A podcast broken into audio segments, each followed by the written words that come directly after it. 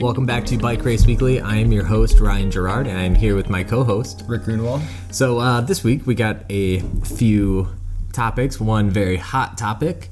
Uh, we'll get to that later, but uh, we did some bike racing this week, or did. last weekend. We did do some bike racing. I think it went pretty well for both of us, to be honest. I I think so as well. You know, I was pleasantly surprised with the course. Uh, Ryan, you had a good result. I finished a little bit behind you, but overall, I think we did pretty solid for. Uh, you know, what is this? The third cross race of the year, fourth cross race For of the us. year for us. Yeah, yeah. And so, so we actually did like a local cross race. It was right in our hometown of Sun Prairie, so just down the street from us, which was super convenient. The Crossfire race at Angell Speedway. Angell, not Angel, Angell. There's two Ls. There's two L's. Um, and it was a super fun race. I had a really great time on the course. It kind of reminded me of like your classic. I don't know. I thought it was like kind of your classic like local cross race, but I think the design was really well. Like it was an entire speedway plus like the parking lot and then plus kind of some of the pit zone. So they kind of used all of the compound pretty effectively. Like it ended up being a pretty long course. I think our 45 minute race had six laps, Seven.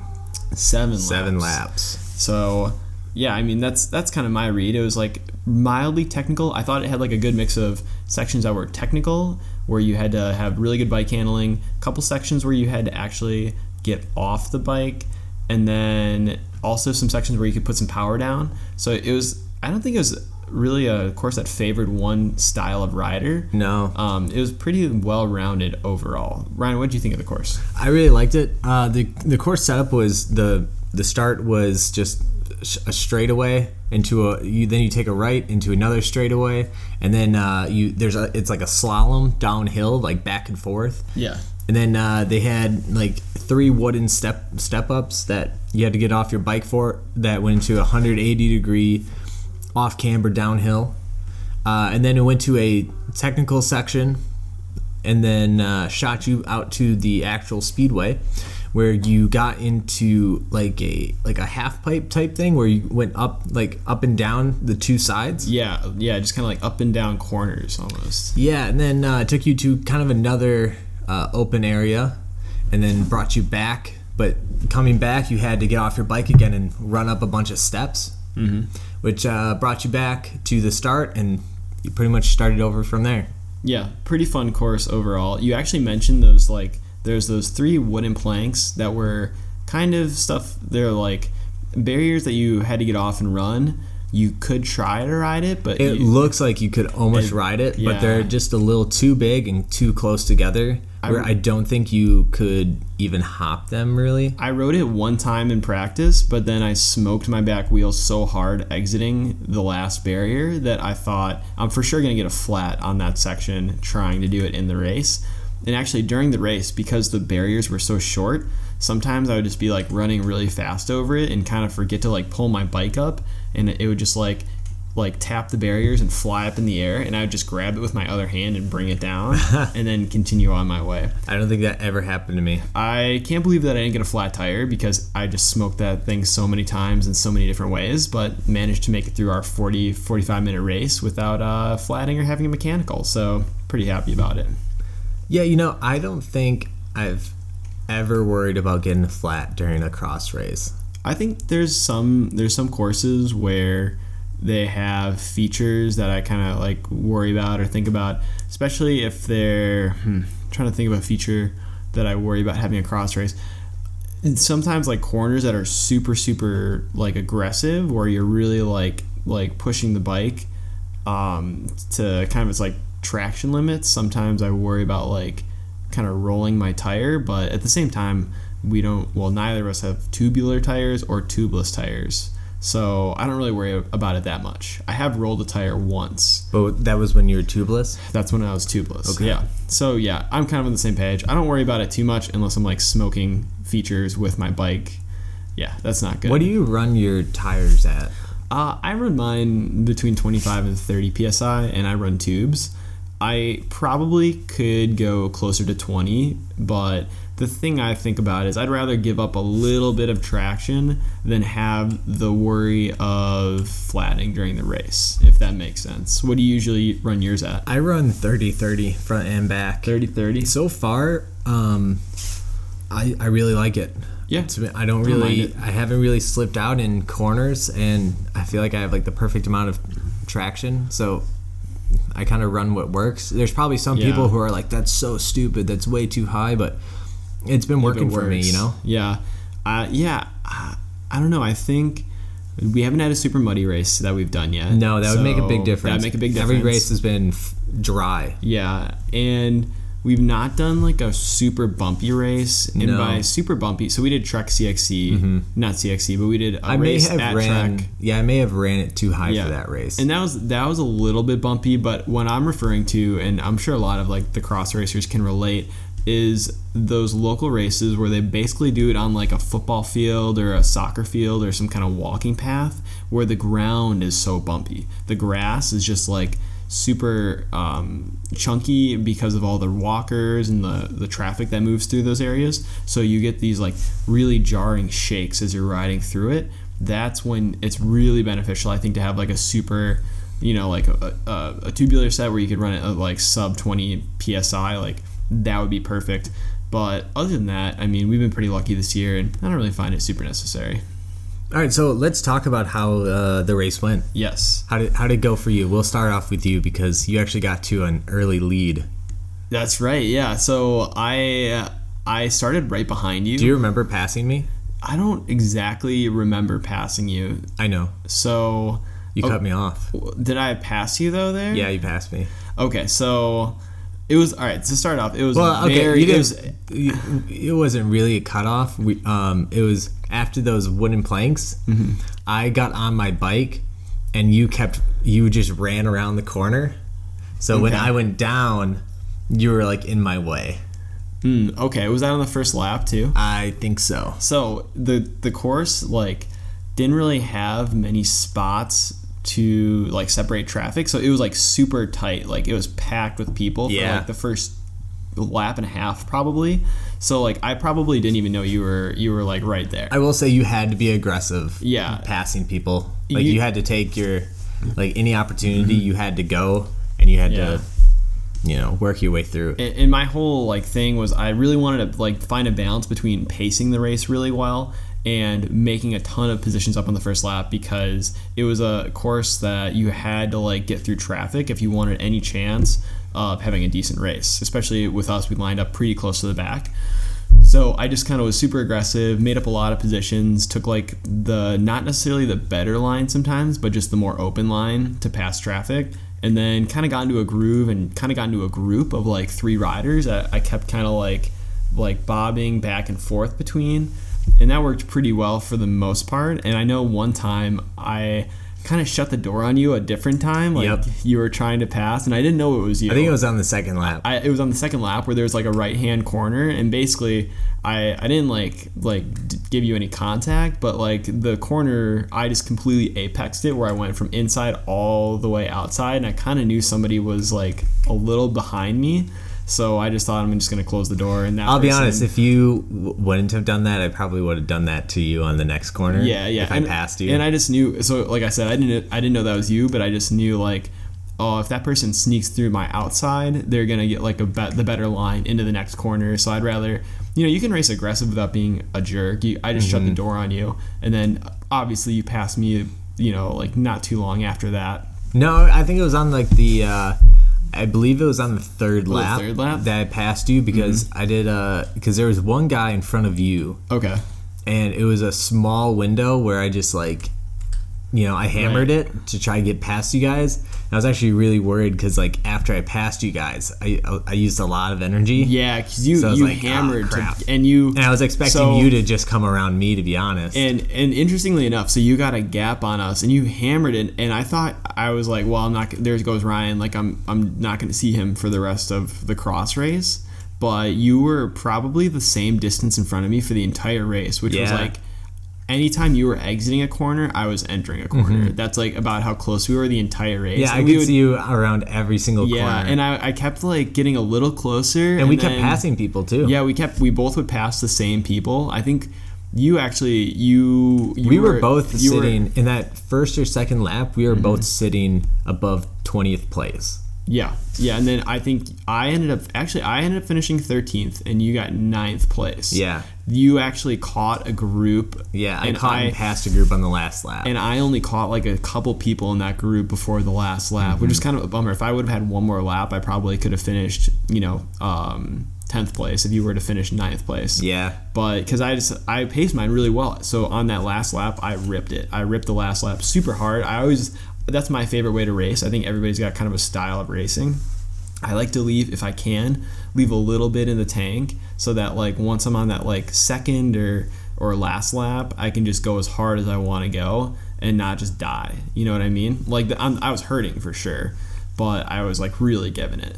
I always my my strategy is always to like um, give give enough during the entire race where um, on the last lap I only give like an extra five or ten percent. yeah, right. Exa- exactly. You know, it's just if I need to go harder, I can. Mm-hmm. But I also kind of like analyze like, are Who's there in front of you? Yeah, like are Yeah, there is there anyone that I can potentially catch? right? If it's like no, there's no one in sight. I'm not going to catch anyone on this last lap. Mm-hmm. To me, it's more about okay. Let's just make sure that nobody behind me catches up to me.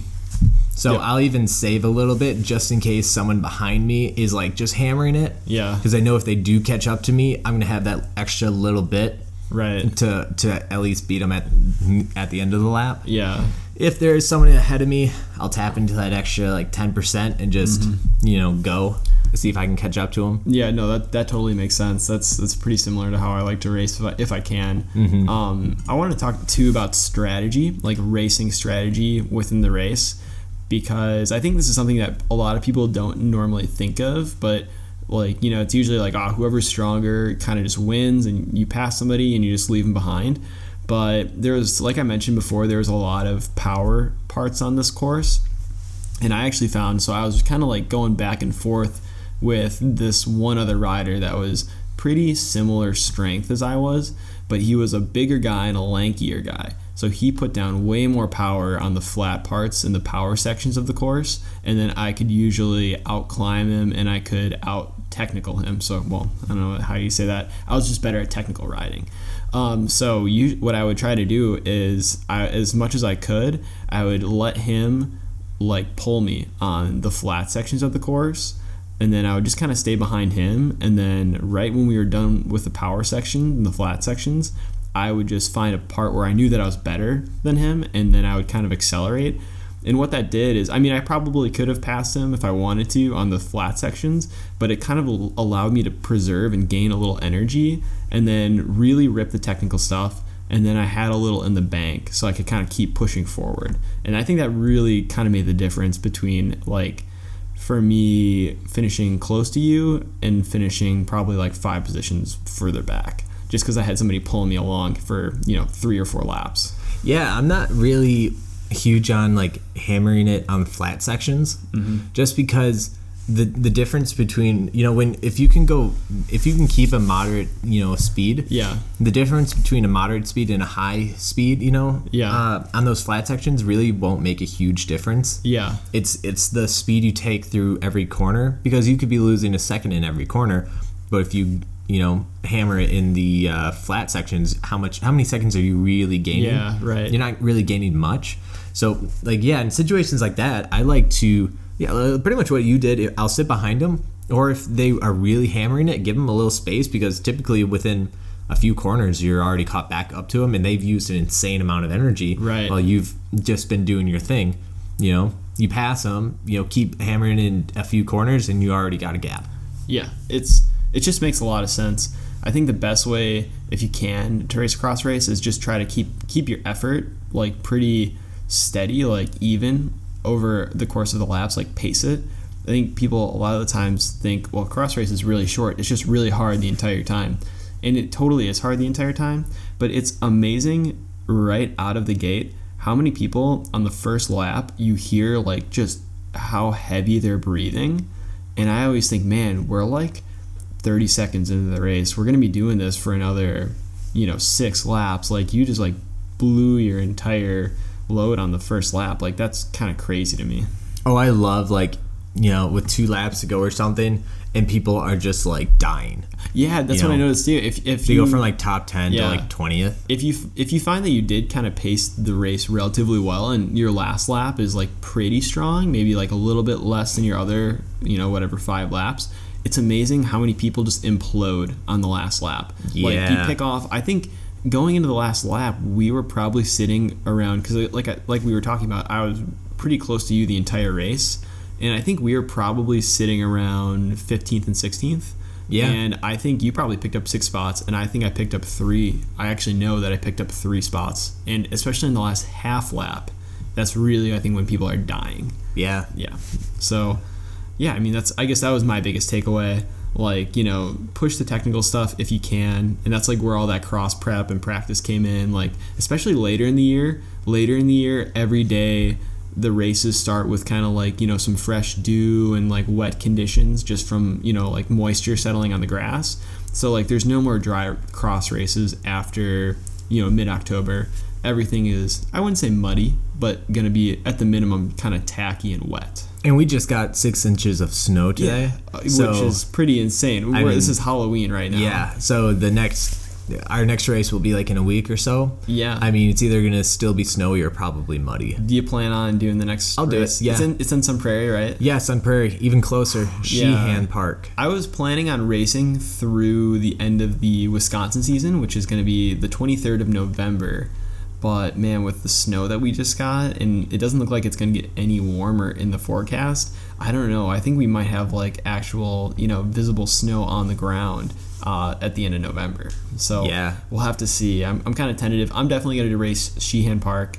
Um, I'll have to see. I'm still on my single speed, which has been which has been uh, doing me pretty well in the geared categories. But Sheehan Park is so much climbing. It's so much like up and down. No, it's not much climbing. Oh, is it? No. Oh, okay. I I always remembered that course as being like very up and down. No, last year there was not much climbing. Hmm. All right. Well, that's good to know. Mm, In that case, maybe I don't have to worry about it so much. No, I wouldn't be worried about it. It's um, like that hill. It's all downhill there. Yeah, you just kind of like jump last up it year, really quick. No, last year they had you run up it. Oh, that's run up. right. Yeah, because they they routed you kind of all the way Yeah, around. they Yeah, had you kind of right. go sideways up the up the hill. That's always a fun cross race. I've done that one a couple of years ago, and it's a really good course. And it's also great for spectators because there's like in the very middle of the park, there's I call it like a thumb. You can like stand on top of the thumb and you can like watch, you know, pretty much the entire course. So if you have somebody that you know that's racing and you want a good race to watch them at, like Sheehan Park, Sun Prairie, November 9th, that's the one Yep. to go to. Yep, that's a fun one. That's a super good one. Really well put on Yep, near us. near us. Come say Even hello. closer. Even Yeah. closer than Angell Speedway. Yeah. Yeah. All right. So uh, next topic, some hot news.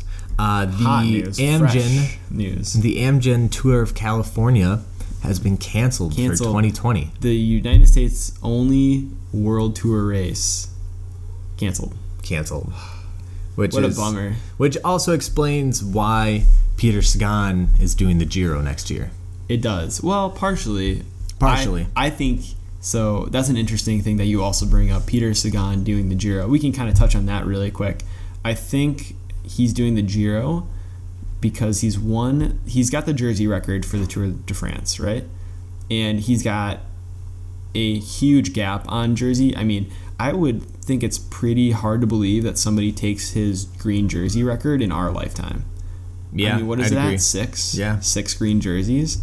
I mean, for the six years, sometimes is the course of a pro career for you know some riders, and especially a sprinter too, to be able to take all those time bonuses. I think that would be extremely hard for anybody to beat. So I think now I could see honestly, I could see like a uh, Julian Alaphilippe taking it. Uh, I mean, Alaphilippe. I mean, you you need to be able to do well in the sprints. I think in he the can- raw uh, sprints. yeah. I think Alaphilippe is closer. I mean, we saw it this last year. Alaphilippe's closer to winning the overall than he would be winning a green jersey. It's also really hard to get a full team to commit just to the green jersey. right. Like Yeah. Peter Sagan's in a very rare situation Very where unique. they don't have a GC rider. Yeah. and he is like their sole rider. Like they're only supporting him really. They Yeah. Mm-hmm. have Raf- Rafał Majka, but There's very they're lucky yeah. if they get a top ten. With I him. mean, who do we see contest the green jerseys? I wouldn't even say the pure sprinters contested the green jerseys because you need to be able to get the intermediate sprints Yeah. Mm-hmm. to contest the green jersey. And a lot of the really high powered sprinters like Viviani, um, you could probably throw Ewan, Groenewegen into that group. All of those riders, um, I mean, they're in the gruppetto every day, just like hanging on for dear life. I mean, that's like the last thing they're thinking about is in the mountain stages trying to grab some of those intermediate sprint points. So I think the only challenger is Michael Matthews, who won it in 2017. But like you were just saying, he doesn't have a team built around him to win the green jersey, and he's not super great on those super flat, fast finishes. So I think with that in mind, I think Peter Sagan's kind of looking at the Giro like mm, this is pretty new, this is pretty fresh. He's won stages in the Tour, he's won stages in the Vuelta. The only Grand Tour that he's not won stages in is the Giro. He's never worn the the Maglia Rosa, so that's a good opportunity for him as well. And he's also kind of mentioned that you know possibly later in his career, his contract's up in 2021, and he's kind of voiced uh, that maybe he wants to go race mountain bikes. Maybe he wants to. that would be awesome. it would be pretty awesome. You know, I mean, the guy's done so much, right? And He's already yeah he's already achieved so much that it's Yeah. hard. It's so hard to keep pushing yourself to be Yeah. at that high level. He's at that one percentage of the one percent. yeah, It's got to be so hard to stay motivated to stay at that. and even though he's I mean he's not that old. He's early 30s and most most riders you don't think peak at their early 30s. Um, so I would say well maybe he has peaked. He's probably kind of at his peak or maybe on the on the back side of it. Um, but yeah, I think he's probably saying, you know, I'm still pretty young. I still have a lot of talent just on bikes in general. Maybe I go try to do this mountain bike thing and, and give it a shot. No problem for him to get a sponsor too. Oh, to- I mean, there's, I mean, he'll be racing World Cups without Yeah. a doubt. Specialized, we'll put him on bikes. He'll be on the factory team probably. Would not see that being, you know, uh, out of the question for sure. Um, but anyways, aside from Peter Sagan, kind of back to the whole tour of California. Big bummer, right? I mean, that was the only World Tour race. what do you think that means for like American bike racing? Well, you know, I think it probably. I think it means two things. I mean, I don't think it's a good thing for American stage racing. I mean, for pro American bike racing, um, the so I guess part of the reason why the race shut down is because it just wasn't profitable. So they put about ten million dollars into the race. That's how much the entire thing cost to run, and it operated essentially at a loss every single year. So they never made money on it. It was backed by partially by one of um, a couple, I think, you know, billionaires that was able to put up a lot of money to keep the race going. He's a big cycling fan. Much like you always hear in cycling, there's some kind of rich benefactor that's a big fan. They want to own a team, they want to own a race. And I think it's kind of getting to the point, probably or partially due to like the actual, you know, uh, returns this year where the sponsors are realizing that you know it's just it's just not worth the ROI to put on the race. So I think it's a I think it's a bad it's bad news for traditional style stage racing in the United States. But I was listening to a couple other podcasts today, and I think it doesn't necessarily mean bad things for bike racing in general in the U.S. The attention is just elsewhere. The attention is in gravel racing. The attention is in mountain biking. The attention is in these kind of like epic endurance events. Um, and all those races are mass participation. So that's what people want to do in the United States. You know, people aren't really cycling fans; they're they're cyclists, if that makes sense. What about you? What do you think of uh, of the whole like you know shutting down of the Tour of California and kind of what it means for you know bike racing in the U.S. Um, I think you know. I think American bike racing needs to stop trying to be European bike racing. You know, uh, Australia has rugby. The U.S. has football. Both are insanely popular. Right. Why? Why can't we do our own thing? Why can't you know gravel racing become our road racing? Right. You know, And I always think that's kind of weird too because you know there's definitely there is rugby club and there are other like smaller sports that have clubs in the United States. Like we went to a small college in Wisconsin, and there's a rugby team. Um, but it's you know I, you talk to the people that do those sports, and they never say, ah, you know, like you know rugby's gonna like be the one of the biggest sports in the U.S. It's like no, everybody recognizes that it's like uh, it's just kind of a fun thing, but it's popular elsewhere. And I always think about that with cycling. It's like it's never gonna be big in the U.S. Just because people don't grow up doing it, people don't grow up watching it, they don't grow up racing it. That's kind of how you build a, a big sport, is if it has grassroots, right? But yeah, I, I totally agree. On the other hand, you have these awesome, very specific to the U.S. styles of racing. You know what is in the U.S. long, open stretches of gravel roads, and you have these amazing mountain bike trails. I mean, the U.S. is the birthplace of mountain biking, and probably you know, I guess per capita, I'm sure that we have a, a huge amount of, of mountain bike trails, especially in areas like Colorado, California, even in the Midwest. I mean, we have a ton of mountain bike trails. So that's what people do. You know, like you gotta you gotta put races on where the attention is and where people actually want to participate.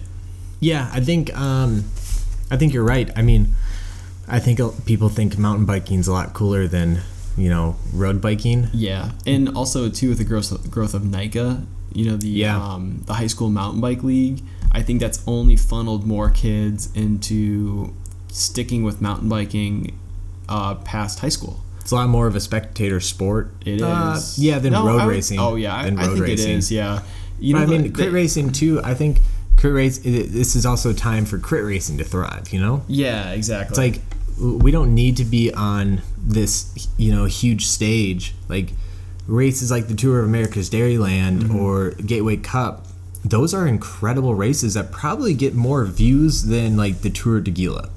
yeah, I think people hardly even know that like Gila's going on. Yeah, unless you actually like are a pro cyclist and care about it um, or really follow pro cycling have no idea i mean i know they televise a little bit of it sometimes maybe they don't televise it, but you can watch it on like YouTube. oh okay Well, I guess that would be televising, but yeah well and, you'd have to go out and search it on YouTube. Right. So I- I think about it too, and the weird thing with with bike racing in the U.S. too is we touched on it. It's it's participatory, right? A lot of these races are funded by entry fees. So you know you mentioned crits, right? Like those USA crits and a lot of the big crits in the United States, they have cat one through five fields, men and women, that they also put on the same day as the pro race, just earlier in the day, and that kind of helps fund the entire event. They don't really they need sponsorship dollars, obviously, but they don't need to go quite as deep as say you know the Tour of California, who's obviously just a pro race, or even a lot of the other bigger stage races that don't have amateur fields that cost a lot of money to put on, and nobody's there to watch them. Well, they're there to watch the last hundred meters. The last hundred meters, sure. It's like that's not that exciting. Well, yeah, and with crit racing too, um, and gravel, and you know whatever Leadville mountain biking, I don't think the TV model is necessarily going to be what makes those sports big. it's gonna be like the docu series and stuff. It's going to be yeah the doc like I. I mean, like I love going to a crit and watching it because it's a very cool experience. It's a very unique experience. You go to a town center. There's people out shouting. Like it's a it's high energy. That's a great great time. But you go watch a crit on your TV, and you know it's it's not as it's. I'm not going to say It's not as boring. exciting. It's not as exciting. It's community based, right? it's also the um, like on on so like uh, Justin Williams Uh-huh. like on and his brother uh, what's his brother's name Corey Williams, yeah, their yeah. GoPro footage where they actually started working with USA uh, Cycling the USA crits. USA Crits Yeah. where they actually get footage from both Yeah. so they- their like highlights is a constant going back and forth between their GoPro Right. and the actual uh, camera Yeah. feed. That right there, I would pay to watch that. That's cool. Oh, and, and Corey Williams does an amazing job with his footage, and he also does like a lot of work. Like a lot of times, they'll put GoPros on like multiple people on their team, Mm-hmm. so you can really see like their lead out train working in action. It is really cool to watch. Yeah, I think that's what they need to figure out is how to get footage from those things. I think Right. eventually GoPro will have some kind of wireless signal where they can get you know GoPro footage to um, like some kind of stationary tower Possibly, yeah. I, where they can then broadcast it. I think a lot because I, I think a lot of places would pay for that. You know, like uh, Formula One, MotoGP. I, I think a lot of different s- sports where you could have like a, an iPad and you can open it up and you can just swipe through all the different riders and you can see like, like, what choose what the they're ca- looking camera like. feed. Yeah, Yeah, that would be really really interesting. I think that is what I'd be the most interested in in, in terms of actually like viewing the race. yeah. Um, but yeah, you know, there's a lot of successful sports that don't rely on TV coverage for, like you touched on it really well, like the docu series. They create amazing content around the race, but that doesn't necessarily mean that they're covering the race from start to finish. I think of, and it's not an apples to apple comparison, but ultra running. So I think ultra running probably 10 maybe and you know if there's any ultra runners listening they probably will say like no it was big here and there. But i would say like maybe 10 years ago it was relatively off the radar. Like if you ask people about like what's a long distance run they might say like a marathon. But kind of there's this whole community of like ultra runners that do these crazy races from you know 50k to 100 miles and even longer than that. And ultra running has gotten really popular in the last couple of years but it's not because they're streaming ultra running. It's not because they um, have you know like any kind of live coverage. Is because there's a couple people that started making really interesting content and making youtube videos and making really cool storylines that kind of follow the races. And i think that's really like in, you know it's kind of increased awareness um, without necessarily this huge overhead of well how are we going to like videotape these events Yeah, that's uh, that sums it up for me. Yeah. but yeah, I think um, you know, doing stuff like that, it really brings a lot of awareness to the sport, yeah and it doesn't need to be on a large scale. You know, it can be on a small scale, and you know, it gets people in the community, you know, interested in it. Brings more people to the races, like big races, like Tour of America's Dairyland, Gateway Cup, Intelligentsia. You know, uh, NorCal Cycling's been putting out videos from his Intelligentsia time, which I mean, oh those are great videos And like, one thing- really good videos shout out to norcal yeah. cyclists One Those thing that. I've really noticed too is like how like he comes to Chicago, and one thing that really affected him was the uh, the weather. How, Yeah. how it was so humid there, and it's so different than racing in California. Yeah. People love those videos too because they, first of all, it kind of exposes people to these races that they might not have heard of, but it's like a how to guide. So, say you're going to do a race that's a little farther away, and you've never been there before, never done it, never thought about doing it. It's awesome to be able to go into YouTube, type in that race, and find a super detailed video explaining, like, you know, oh, you should be prepared for humidity, you should be prepared for really technical courses and super hard racing, and there's a lot of crashes, so watch out for that. Like, that's an awesome resource to have for people that are kind of just getting into like the whole racing scene. Yeah, and uh, Red Bull does a really good job Yeah. of broadcasting their mountain bike races. You know, yeah, Red Bull does. I mean, I think Red Bull is single handedly built. Uh, I can't say single handedly, but I think they've had a huge influence on the popularity uh, of mountain biking today. Like the, with Red Bull Rampage, with um, you know all of their cross country footage and downhill footage as well too. I think that has really like mainstreamed mountain biking at this point to something that's extremely ent- entertaining to watch. Like I love watching Red Bull highlights and full race footage, and they do such a great job with it too. I've always wondered why or if Red Bull, Red Bull has ever thought about getting into like you know crit racing specifically. I know they've kind of dabbled a little bit in the fixed gear realm of things. oh, that's right. Yeah. Um, I know they have a couple athletes like Chloe Dygert Owen, who is the current world women's time trial champion. Um, she's a Red Bull athlete. She has a Red Bull sponsorship. they have gotten into triathlon, Yes, there's a couple of Red Bull athletes in there there as well. and they do. Um, and they again, do they make- cover like I know they have some little series about triathletes too. Yeah, and they make really cool, really cool videos and docu series about their athletes. Um, like I think if I were to be sponsored by anybody, which this would never ever happen, but Red Bull, I would love to be sponsored by Red Bull because I think as an athlete that just builds out like your portfolio of content so much, so much broader. Like they do so much coverage and like kind of inside line and you know like story behind this athlete kind of stuff. I think that's really cool. All right. Uh, anything else on that? Yeah, no, I think uh, I think I'm good on that. Yeah, All what do we have for time? How are we We're doing? at 35 minutes, so Oh, that sounds pretty much perfect, right? Good time, yeah. Anything else you want to talk about today, Ryan? uh, I don't know. I thought that was a pretty good one. All right, sounds good. Well, uh, well, I, before we leave, has anything been grinding your gears? Oh man. Uh, You got a little sore back right now. That's Oh, kind of yeah. grinding your gears, right? yeah. I, I did something to my lower back this week, so Yeah. I've been trying to, you know, help that. Anna actually got me a really nice heating pad. Nice. And I was using it right before you came over. Ooh, it feels so good. Yeah, I walked in the door and you were laying like belly down, just with this heating pad, chilling out on the couch. So hopefully your back feels a little bit better.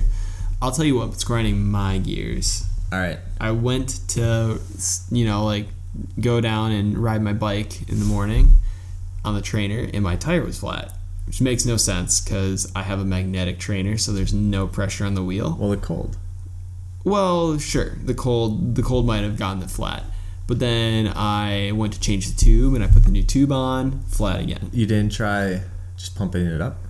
Uh, no, I did try pumping it up. It was indeed flat. Okay. But I changed the tube once, flat again within a couple minutes. Changed the tube again, flat again within a couple minutes, and I was like, "What the heck You didn't- is wait. going on?" Wait, wait, wait, wait. You changed the, the tube. Wait, you changed the tube. Yeah. It went flat, and you didn't do like a full on check. So I, did, I checked right away, like Okay. before I did the first tube. Felt around the rim. I'm like, all right, nothing sharp here. And then I was like, what the heck keeps popping? I so I went through two tubes, two new tubes, which is not fun. Um, what keeps popping this tire? And this is what grinds my gears so much. And it's happened to me one other time on a rim where you know the tape that they put around the rim on the inside, it shifted just enough so a little edge was exposed Oh. around the hole where the um, yeah. the valve stem comes through, and it kept popping my tubes. So that's what's grinding my gears currently. So if you keep having flat tires, you, You didn't can't notice figure that it out. when you inspected the wheel? It doesn't look sharp. I mean, it doesn't really feel. It doesn't feel that sharp either.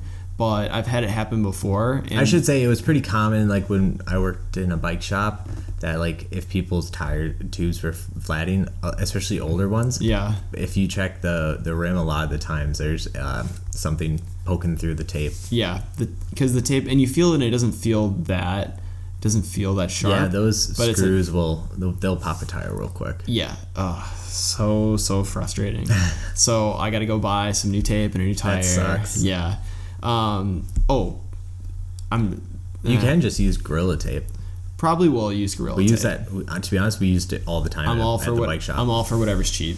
Yeah, we used it all the time at a bike shop. All right, there you go. Pro tip: use Gorilla Tape. It's literally the same thing as um, well, I know there's probably some people going, it's not the same thing. No, it's the same it's thing. pretty much the same thing as uh, rim tape. So all right, sounds good. I'm gonna use some Gorilla Tape. Thanks for the tip, Ryan. no problem. All right, with that, I think we're gonna wrap up the podcast.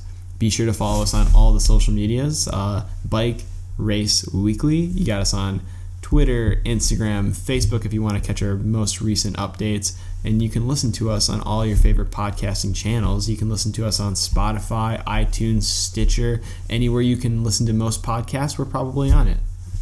All right, that's the show. See everybody.